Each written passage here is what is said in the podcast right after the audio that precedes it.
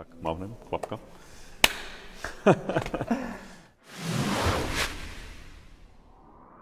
V ďalšom vstupe z Future Now konferencie vedľa seba vítam Davida Pavlíka. Ahoj. Ahoj. Uh, David, ty si toho precestoval neskutočne veľa, robil si v veľkých zaujímavých firmách, každý asi HRista by bol z tvojho CVčka nadšený, lebo však sú tam firmy ako Amazon, Netflix, Microsoft, čo je tam takého ešte veľkého, čo som zabudol? SpaceX, SpaceX, asi najväčšia ale vec. úplně největší kiwi.com. Kiwi.com. A ako tá tvoja nejaká kariéra začala? Lebo podľa tohto to vyzerá, že ty si väčšinu času strávil mimo, z Československa, nazvime to tak, a Jasne. teraz si sa vrátil späť. Tak ono to, ono to začalo asi na Gimplu o prázdninách, kdy mi rodiče řekli, ať se neflákám a šel jsem skládat eh, plastové kelímky do výrobního závodu ve Slušovicích. že tak sa dostáva do SpaceX. Přesně, přesně tak. Jo, aby, aby, aby člověk eh, začal, začal u těch strojů, jak se říká, ale uh, byť jsem to myslel samozřejmě v legraci, no, jako je tam určitá paralela, že mi pak vlastně trvalo spoustu firm, než jsem se zpátky k těm strojům dostal, mm-hmm. což bylo vlastně potom po těch všech softwarových firmách zase ve SpaceX, kdy jsem mm-hmm. volal taťku, že hele, zase jdu do práce, do, uh, do, to, do továrny. Tak se mu to velice líbilo, že konečně dělám něco hmatatelného, že to není nějaká jenom servisa v cloudu nebo něco takového. Jasne, chápem. Takže tak si sa dostal do zahraničia. No, nebo abych to ještě upřesnil, teda, No. tak do toho zahraničí, tam jsem se vlastně dostal v rámci Microsoftu, kdy jsem pracoval v Česku a našel jsem tým, který seděl v Redmondu a k těm jsem se vlastně přidal a dostal jsem se do, do Seattle amerického. A v rámci týchto spoločností, aké pozície si tam hlavne zastával? Eh, Většinou já jsem začal s programováním vlastně hned po škole, kde jsem byl na dvouleté stáži ještě vlastně při studiu, kde jsem programoval. Potom ty pozice byly hodně eh, takové, jmenuje ta role program management, to znamená, že koordinuju nějaké technické programy vývojáře. A mm, potom zpátky k programování jsem se částečně ještě vrátil ve SpaceX, ale de facto už to pak posledních pár let byly hlavně jako manažerské pozice. Asi najzaujímavejšie pre mňa a možno aj pre takú ďalšiu generáciu je určite SpaceX. A, ako by si opísal jednoducho prácu tam? Bolo to takéto, čo si to každý predstavuje, že úžasné, alebo to je niečo úplne iné? Já myslím, že to bylo to úžasné, protože člověk má eh, fantastický pocit, když jde z práce domů a podívá se zpátky, na čem pracoval. Na druhou stranu náročné to stoprocentně je, takže Čiže tam asi ten osobný život vôbec nebol? to bych, to bych tak neřekl, jako tam pracuje strašně lidí, kteří mají děti, mají rodiny a to, ale je to, je to náročnější, není to takové, jako že člověk by tam, eh, člověk by si veškerý čas mohl organizovat sám, někdy opravdu bylo potřeba tam zůstat díl, někdy, někdy míň. A, ale ono to, všechno se to vlastně tak nějak vrátilo tím, že když eh, ta celá rodina vlastně podporovala SpaceX, eh, fandili jsme SpaceXu, takže když jsme pak jako seděli všichni u televize a dívali jsme se, jak odlítá raketa nebo něco se děje, tak to se všechno vrátilo zpátky. I s úrokama. Uh, bol si SpaceX uh, už tedy, keď sa podarilo teda prvýkrát rakete znova pristáť? Ano, ano, ano. Takže to museli byť tam, veľké oslavy, že? Eh, Přesně tak, já jsem tam nastoupil vlastně po té, co se eh, SpaceX poprvé podařilo přistát těsně nad hladinou mořskou. Oni vlastně testovali to přistání jednak na nějaké vývojové raketě a potom ta první ostrá raketa, která vynesla náklad a přistála, tak to bylo vlastně nad oceán, tam se zastavila na chvíli a pak spadla. Takže to byl takový test. Ale potom trvalo ještě chvíli, než, eh, než eh, přistáli na, eh, na Floridě, vlastně to bylo teďka nevím ten rok, jestli to bylo 2016, 17, těžko říct, eh, ale to byla teda velká oslava. Uh, ja som čítal Elonov životopis a ono tam bolo viackrát, neviem, či to bolo konkrétne pri tomto, ale stál častokrát na nejakého pokra- pokraji krachu a hodne riskoval a práve tým posledným pristátím sa všetko zmenilo. Bol tam cítiť taký ten tlak? To uh, nevím, že neznám jeho jako finanční poměry, uh, různě se to napíše, že jo. Ale jestli to, jestli to vychází z té samé knížky, tak ono to, ta knížka podle mě, jestli to pamatuju dobře, tak ona mluv- mluvila vlastně o třetím startu, kdy se SpaceX pokoušel odletět vlastně s raketou vynést něco na oběžnou dráhu a myslím, že měli finance už jenom na ten jeden start, jo, takže to tak, bylo ono. No. tak. Ale to přistání už bylo o mnoho, mnoho let později, takže to, A zelenou si se osobně stretol? Vieš? Jo, to byl v těch firmách eh, docela často, takže tam Aha. nešlo se nestřet, nestřetnout. Ale že bychom se nějak znali, nebo že by věděl, kdo je David Pavlík ze Zlína, to asi ne. Takže to ne. OK. Dobre, a čo ťa primelo potom teda z týchto svetových firm vrátiť sa, ne že by Kiwi nebola svetová firma, ale vrátiť sa späť do Československa? Ale to nebyla jenom ta firma, my jsme eh, s rodinou jsme vlastně začali stavit eh, dům u Zlína zhruba 3-4 roky zpátky, mm-hmm. protože jsme chtěli mít po tom všem stěhování nějaké místo na světě, které by bylo naše a tam by jsme tam vlastně byl takový náš středobod země. A e, já jsem vlastně po čtyřech letech ve SpaceX e, jsem už chtěl změnit, protože byť ta práce je velice zajímavá, není to úplně přesně to, čemu bych se chtěl já jako věnovat, mm-hmm. nebo čemu jsem se věnoval předtím. A e, chtěl jsem vlastně jít zpátky do Netflixu, mhm. ale v ten moment jsem se vlastně potkal s Oliverem a s, s Jožou, což jsou zakladatelé Kiwi.com a mm-hmm. už jsem trošku znal Kiwi.com, protože jsem tam dělal nějaké konzultace a tak jsme se bavili, bavili u mm, několika nebo x piv mm-hmm. eh, v hospodě u SpaceX tehdy a tak nějak nám to jako všem sedlo, že za dva týdny už byla dohoda na stole Aha. a o měsíc a půl později jsme se vraceli teda ne do Netflixu, ale do Česka.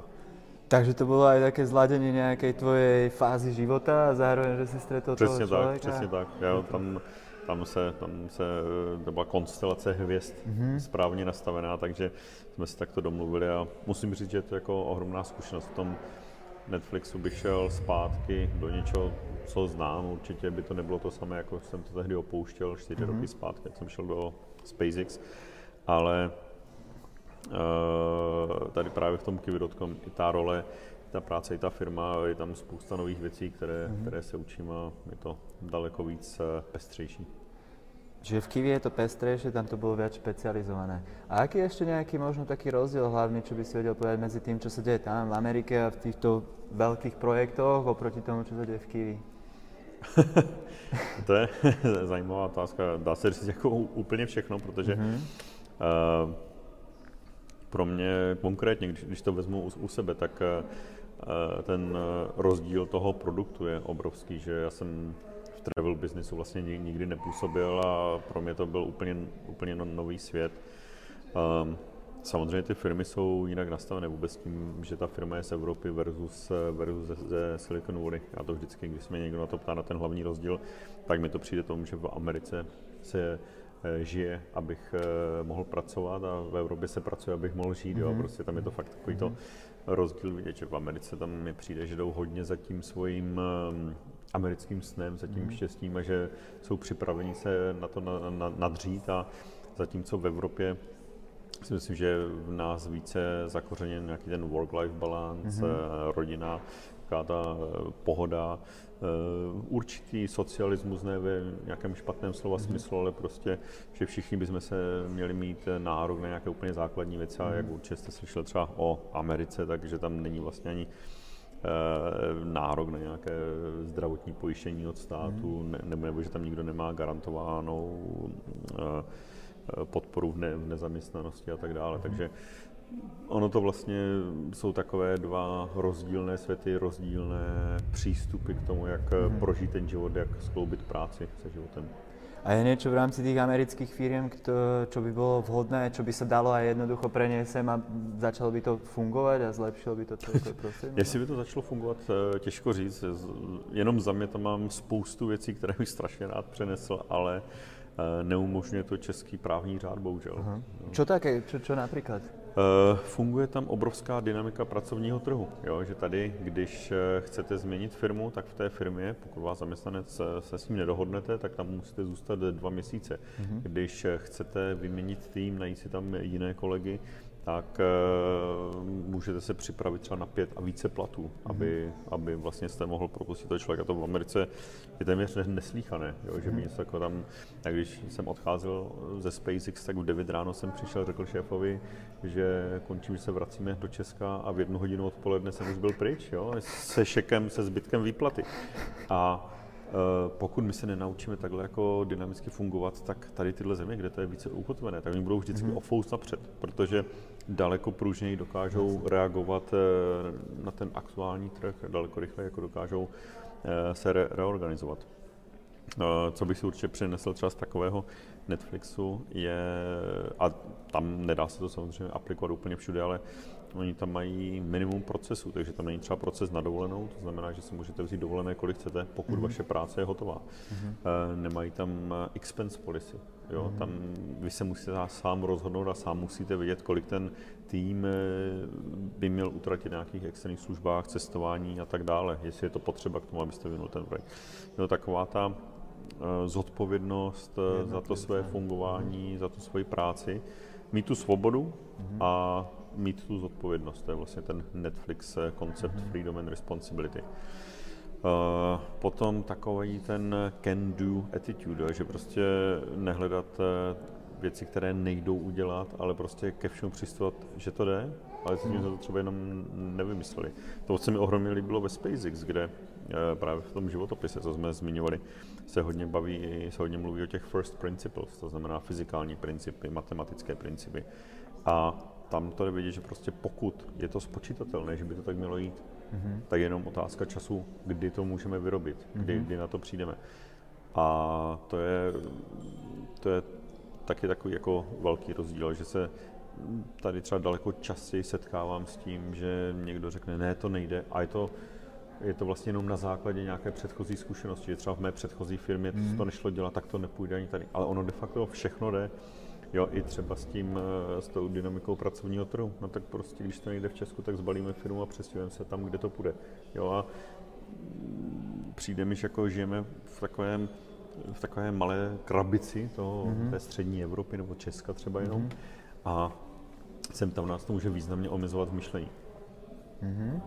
Z tohto, čo hovoríš, mám pocit, že by si odporučil asi možno každému, aby si išiel takéto nejaké zahraničné skúsenosti dať, že? Za mě, za mě stoprocentně eh, ono kolikrát stačí jenom cestování, jo? ne jako jedna týden dovolenou někam, ale eh, zkusit někde žít nějakou chvíli, zkusit se prosadit někde, pochopit tu jinou kulturu a to jsou obrovské zkušenosti za prvé, ale za mhm. druhé je to takový obrovský životní nadhled, že potom člověk i na ty svoje problémy pohlíží úplně jinak. Jo? Že mm-hmm. jsem říkal s tím, že něco nejde, tak když mám nějaký problém, eh, nevím, vyhodí mě z práce nebo dostanu se do nějakých trablů, tak ono je to většinou jenom takový lokální problém, jo? že prostě já tady řeším ohromný problém v rámci Česka, nebo třeba Zlína, kde, mm-hmm. kde bydlím, ale když se na to podívám třeba optikou toho, že teďka za rok můžu pracovat třeba někde v tom Silicon Valley, tak možná ten problém není až tak významný. Mm-hmm taký iný uhol pohľadu trošku mať. Mhm.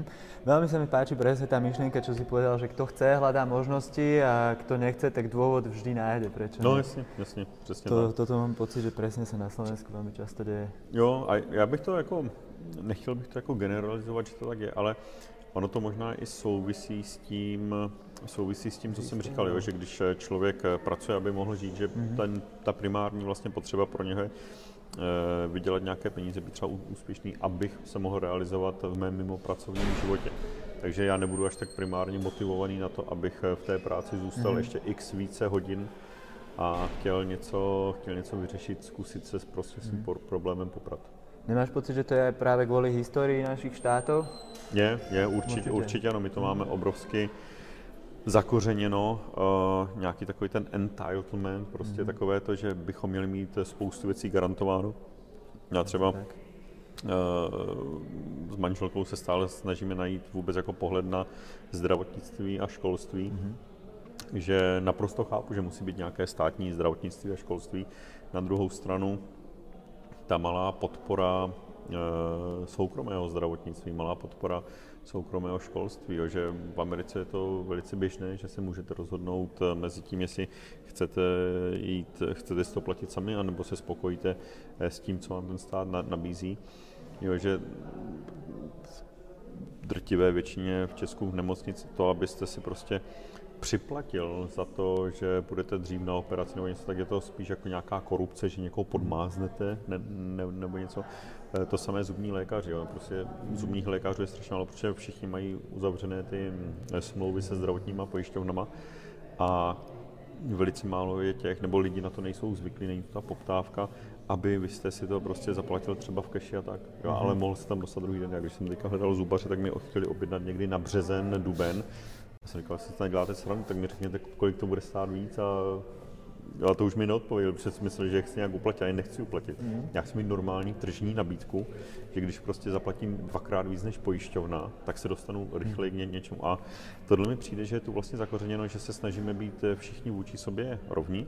Ano, ve finále nikdy nejsme, akorát, eh, akorát ten princip, eh, ten mimo peněžní, že třeba já znám někoho, mm je tu mm, do určité míry akceptovaný a nikdo se proti tomu nebouří, protože jsme možná naučení právě z té bývalé doby na to, že každý někoho znal a eh, oficiálně to člověk ani moc neřešil, spíš se tam snažil najít ty skuliny. Takže to je jedna věc. Druhá věc je, že my jsme tady strašně dlouhou dobu, tak že teďka jsme slavili 30 let od revoluce, už je to ještě výrazně větší doba, ale tady byla že nulová nezaměstnanost téměř mm. a každý měl nárok na nějakou práci, každý měl nárok na nějaké aspoň rozumné bydlení, bezdomovci to byli, mm. to byl ten jako zakázaný jev a, a z toho taky vyplývá uh, podle mě spousta, spousta toho kulturního dědictví, že si to v sobě, v sobě neseme, že když čtu třeba, což bych asi neměl, že to není asi nejvíc relevantní zdroj eh,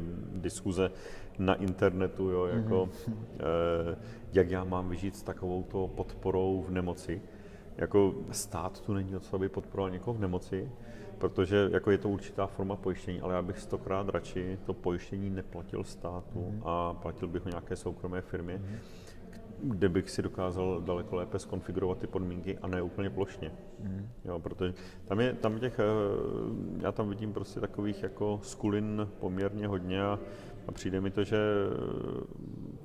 v Evropě nebo aspoň u nás se daleko víc akceptuje to, aby jsme se všichni měli stejně, aby hlavně nikdo nevyčníval, mm. zatímco v Americe to záleží jenom na vás. Jo? Prostě chcete se mít líp, tak mm. uh, jdete o fous víc makat, můžete si koupit to lepší pojištění, můžete se v rámci toho života, života své rodiny posunout výrazně rychleji, anebo se můžete spolehnout na ten základ, ale je to, je to na vás, můžete se rozhodnout a já, mě tady chybí ta volba.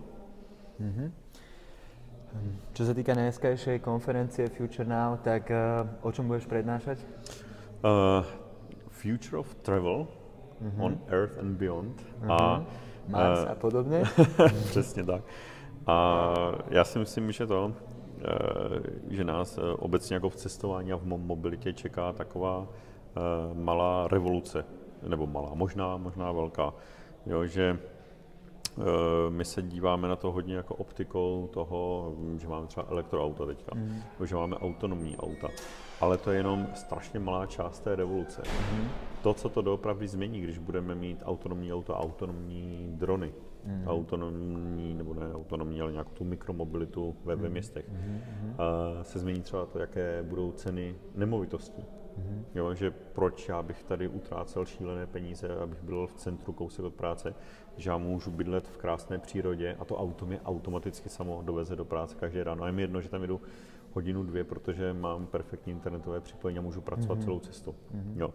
A to si myslím, že to budou teprve ty velké důsledky. Jo. Jak jsme se bavili u nás v práci, eh, my věříme, ono to částečně souvisí s tím, co jsem říkal, že by každý měl cestovat, že čím více lidé budou cestovat, tím více se různé kultury budou chápat, tím mm-hmm. více lidé budou mít ten nadhled a snad to povede k tomu, teď to nemyslím jako kliše, ale k nějakému většímu míru ve světě, mm-hmm. že, že nám už nepůjde o to, kdo kde bydlí, Eh, kdo kde má právo na jaké zdroje a tak dále, ale naopak prostě budeme jenom přemýšlet o tom, jak, jak hmm. se můžeme spolu mít dobře. Ako rýchlo tieto zmeny budú prichádzať? Je tam nějaký časový horizont, alebo to budeme len pozorovat? Já mám takovou subjektivní, subjektivní sázku, kterou, mm-hmm. kterou vždycky se sázím s přáteli nebo s rodinou. Začalo to někam, někdy tři roky zpátky, že jsem říkal, že do deseti let tady na hodně místech nebo třeba v velkých městech bude zakázáno řídit aby to bylo bezpečnější, mm-hmm. aby to bylo rychlejší, mm-hmm. Aby ty auta neucpávaly města. Mm-hmm. A to věřím, že přijde zhruba do těch, do těch deseti let, protože ta technologie... Hovoríme o regioně Československo? Uh, nevím, moje, to byl jako, jako typ někde na, na světě. Nějaké, ale jako, Aha. ne jako mm-hmm. malé plochy, ale nějaké třeba významnější města, významnější plochy. A mm-hmm. já si myslím, že já si myslím, že to, že toto opravdu přijde a bude to jako obrovské zlepšení, mm-hmm. protože spousta nehod. Neznám statistiky, ale vsadil bych se, že drtivá většina nehod je způsobena lidským faktorem, ne třeba nějakou poruchou a něčím. A i ty poruchy vlastně pak dokážeme technologicky řešit, že máme nějaké systémy, které sledují stav vozidla, mm-hmm. stav dopravních prostředků. Super, čiže toto je vlastně aj tvoja asi hlavná úloha v rámci Kiwi? Riešiť... Udělat to... cestování lepším. Z, z, z pohledu, eh, moje úloha je, já jsem Chief Information Officer, takže já bych měl být takové mazadlo fungování té firmy, aby mm-hmm. měla správné nástroje a správné procesy a, a to, jak chceme tu firmu řídit, to, jak lidé tam chtějí pracovat, aby k tomu měli ty mm-hmm. nejlepší prostředky. Ale uh, o Kiwi budu taky hodně mluvit a my vlastně o co se snažíme, je koncept eh, takového virtuálního superdopravce. Co to mhm. znamená, je to, že z jakéhokoliv místa A do jakéhokoliv místa B na světě my vás dokážeme dostat podle mhm. vašich preferencí, podle vašich finančních možností, podle eh, vašich požadavků, jak rychle tam třeba mhm. chcete být. A ta, ta vize je taková, že vlastně v rámci naší jedné aplikace nebo v rámci naší jedné služby uh, vy si zadáte například do kalendáře, že zítra máte být v Bratislavě, jak jsem včera eh, byl ve Zlíně ještě, a vím, že ráno mě bude čekat nějaký Uber nebo, nebo hmm. nějaký, nějaký taxik u domu, který mě převeze na vlak do Otrokovic. Od Otrokovic budu mít koupený lístek eh, na vlak eh, do Bratislavy, kde mě bude zase čekat taxík a od, odveze mě dál. A nebudu muset o tom přemýšlet, nebudu muset jako si vyhledávat, kde co. Všechno to vymyslí hmm. za, za mě ta aplikace. A to je strašně, jak jsem, když se vrátím úplně k tomu, co jsem říkal na začátku, jsem se dostal do toho uh, odvětví toho cestování, toho travelu, tak je to strašně těžký úkol, protože ta fragmentace a diverzita tady v tomto odvětví je obrovská. Těch uh, transportních společností je obrovské množství, uh, různých regulátorů je po světě mm-hmm. hodně, lidé mají různé preference, kde cestují a a myslím si, že budeme mít eh, super zábavu ještě na hodně let, než se nám to podaří realizovat. Věřím tomu. Tak eh, právě veľa šťastia v tejto díky úlohe, moc, ktorú máte. Ja ďakujem za rozhovor a teším sa na tvoju prednášku. Snad sa tam aj dostanem. Super, díky moc. Díky. díky.